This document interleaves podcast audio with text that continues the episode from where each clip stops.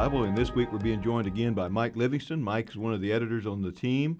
Uh, Mike, thank you for being with us today. Happy to be here. Today we're looking at Proverbs 15, verses 33 through chapter 6, verse 11, and it deals with the issue of pleasing God. Um, the, the outline or the passage is outlined in this way. Uh, first of all, wisdom is demonstrated. That's in Proverbs 15:33 and 16:8. In these two verses, Solomon declared that humbly revering God is wise. In fact, it's more valuable than great wealth. In verses 1 and then 4 through 5 and 9 of chapter 16, the outline is entitled at that point, Accountability Established.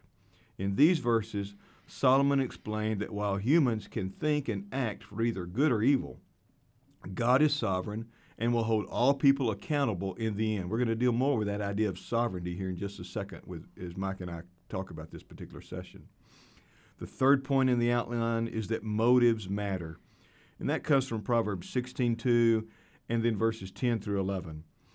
In these verses, Solomon emphasized that pleasing God involves right motives as well as right actions. Two examples of God pleasing right actions are a king's delivery of fair decisions and a merchant's use of honest measurements, both of which are pointed to by Solomon.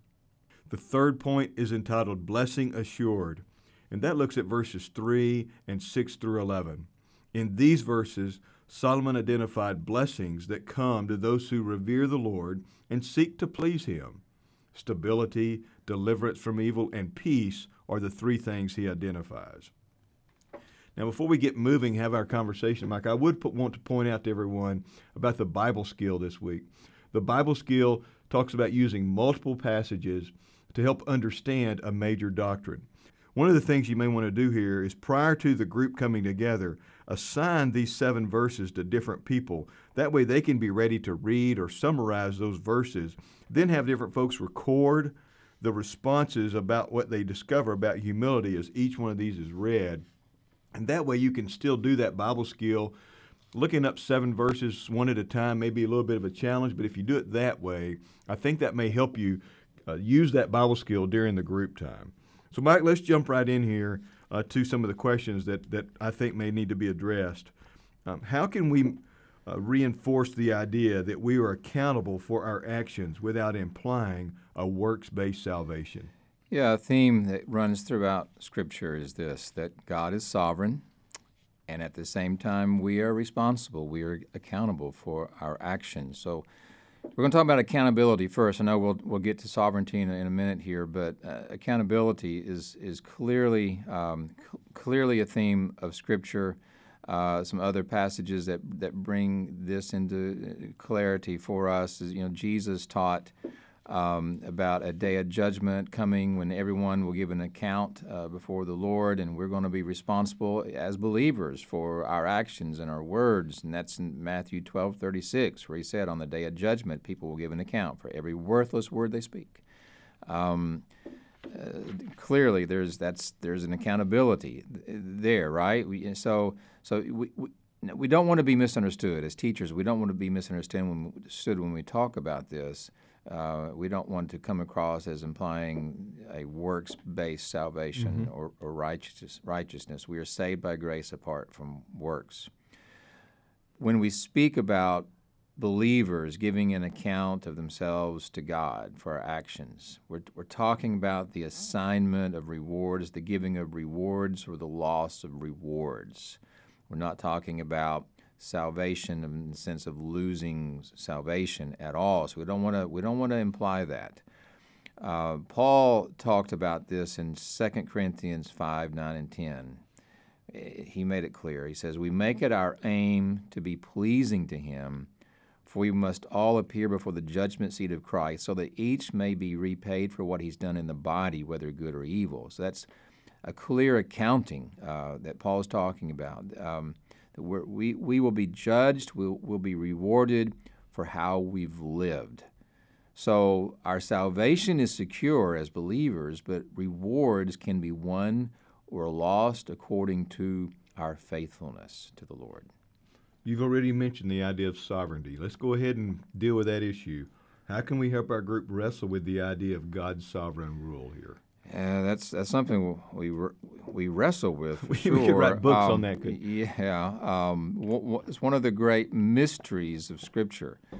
Uh, God's sovereignty over all things and our accountability in, in all things. So whether we understand or not how how both can coexist, we affirm because the Bible teaches God is sovereign and we're responsible, we're accountable. Now, um, whether or not God is actually sovereign is usually not a topic we debate as Christians. We, we don't we don't debate that. Uh, most Christians agree that God is sovereign in, in you know in His power and His authority. That He has the power, the wisdom, and the, the authority to do whatever He chooses. I, I, I don't hear I don't hear anybody debating that really as, in the church. If we did, that we'd be saying God's less than God. Yeah. So that's that's not the that's not the issue for us. What we wrestle with, what we debate over, is how much control God exerts over our will. Uh, so, and people can take you know extreme positions, and you know either way. Some would emphasize God's sovereignty to the point that that we are little more than robots, and we're just doing what we've been programmed to do. The other extreme would be to emphasize our will, free will, to the point of God's not being in control or God not having knowledge of, of all things. So we, we want we want to avoid either extreme. So here here are two truths that I would affirm. Two truths would be one, God is all powerful, He is all knowing. His, his perfect knowledge extends to all things, past, present, future, including our future decisions. And then the second truth, the second part of that is th- the truth. Uh, the truth is that God does not violate our wills. Uh, he doesn't violate our, our human will, our free will.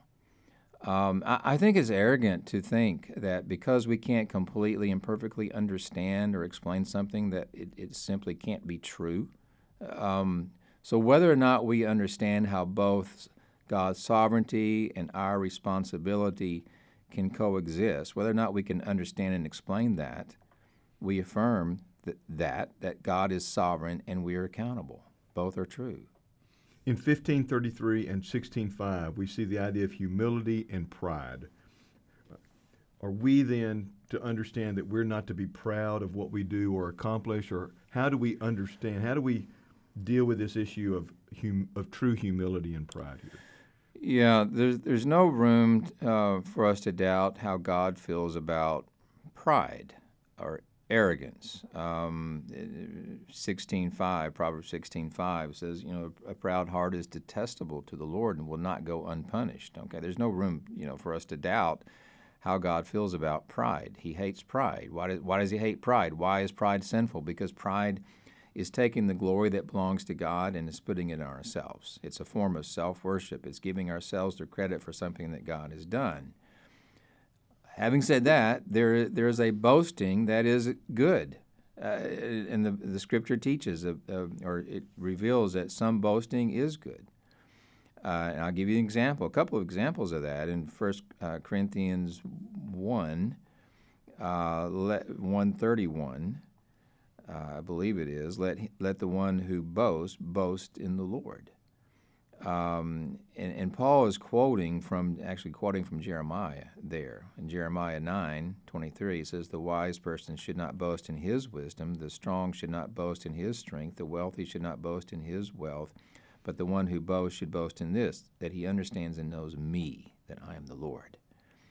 So boasting in the Lord is actually boasting about the Lord, boasting who He is, what He's done, what He's still doing, what He's, you know, what He's about to do. Um, so are we? I think the question, you know, are are are we not to be proud uh, of what we do? Are we not to be proud of what others uh, do or accomplish? Uh, it depends on what we mean by being proud or pride. I, I can tell you, as a grandfather, I'm pretty proud of my grandkids, and I know you you feel the same way. yeah. You're a grandpa, so you know what I'm talking about. Um, I, I don't think that's a that's not an evil pride at, at, by any means. Paul said uh, to the Corinthians, 2 Corinthians 7 4, I have great pride in you. You know, he talked about having pride in the Corinthians. And so the term uh, pride can can have neg- a negative connotation. Of That a- wouldn't be selfish pride. No, no. So yeah. So on the one hand, it can be a negative connotation of sinful arrogance, but pride can also have that positive connotation of praise, and that's how Paul used it. His boast, his pride in the Corinthians was was really a, a, a boasting in what God was doing in them. It was a, more of a gratitude than not an arrogance at all. And he also, Paul also talked in another place about how a person can take pride in himself, um, which is not always a sinful thing. Let each person examine his own work, he says in Galatians 6 4, and then he can take pride in himself alone and not compare himself with someone else. And again, I think what Paul is talking about there is is is not an arrogance and, and look at what look what I've done, look what I've accomplished, and you know compared to other people, look at what I've done. But it's more of a taking pride in what God has done in us, and and and always giving Him the credit for what He's done. So boasting can be negative, it can be positive. It's positive when we recognize that God is the source of our blessing, and God is the object of our boasting. It's it's negative when we give ourselves the credit for something that God's done, or we take the glory that belongs to Him and we put it on ourselves. That's when it's negative. Another issue here that's kind of related to the pride and humility thing is is motives, why we do stuff. In verses 2 and then 10 and 11 of chapter 16, we see that idea. How does Solomon's focus on motive, what, what does that say to us about our reason for doing something, even the right thing? Yeah, we can do the right things for the wrong reasons. We can do the right things uh, with wrong motives, perhaps to impress people, uh, would be a, a motive. And, and when we do the right things for the wrong reasons, people might be impressed, but God is never impressed by that. You know, uh, we uh, Paul talked in Philippians about how you know there were some who were preaching uh, Christ out of selfish ambition. You know, saying the right things and doing the right things and actually preaching Jesus, but they're doing it out of selfish ambition and not sincerely.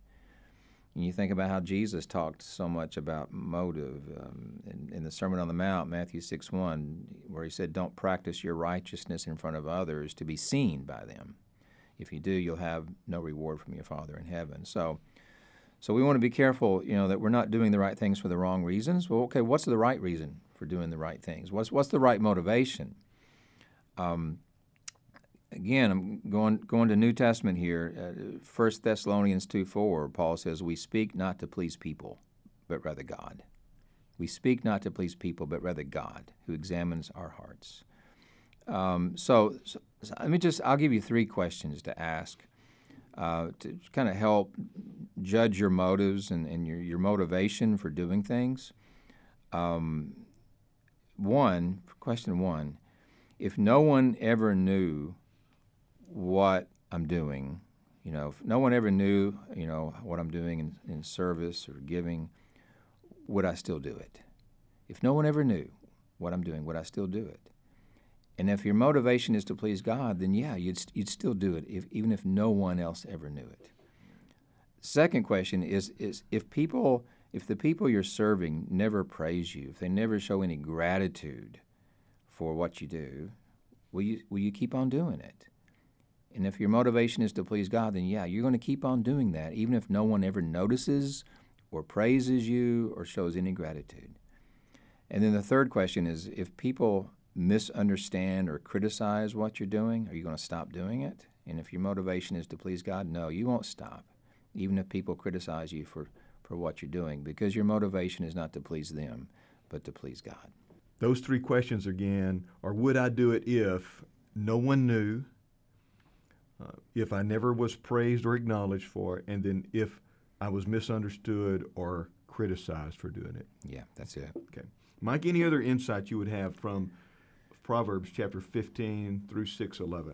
You know, you know, just you know, the reason we do what we do as teachers. You know, if you teach a group every week, week after week, the re- why do you do that? The reason you do that, as we've said, it's, it's not to please people or to impress people. It's to please God. So let's let let's let that be our motivation this week to please God. Before we go, let me direct you to Extra. In Extra, we identify a current news event and describe a way of using that news event to introduce and conclude a group time.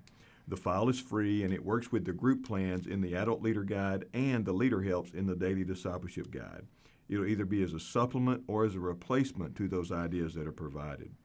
These ideas are posted 10 days prior to the suggested use date, and you can find these on the Explore the Bible website by typing the following in your web browser.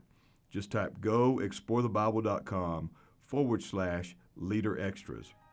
That's goexplorethebible.com forward slash leader extras.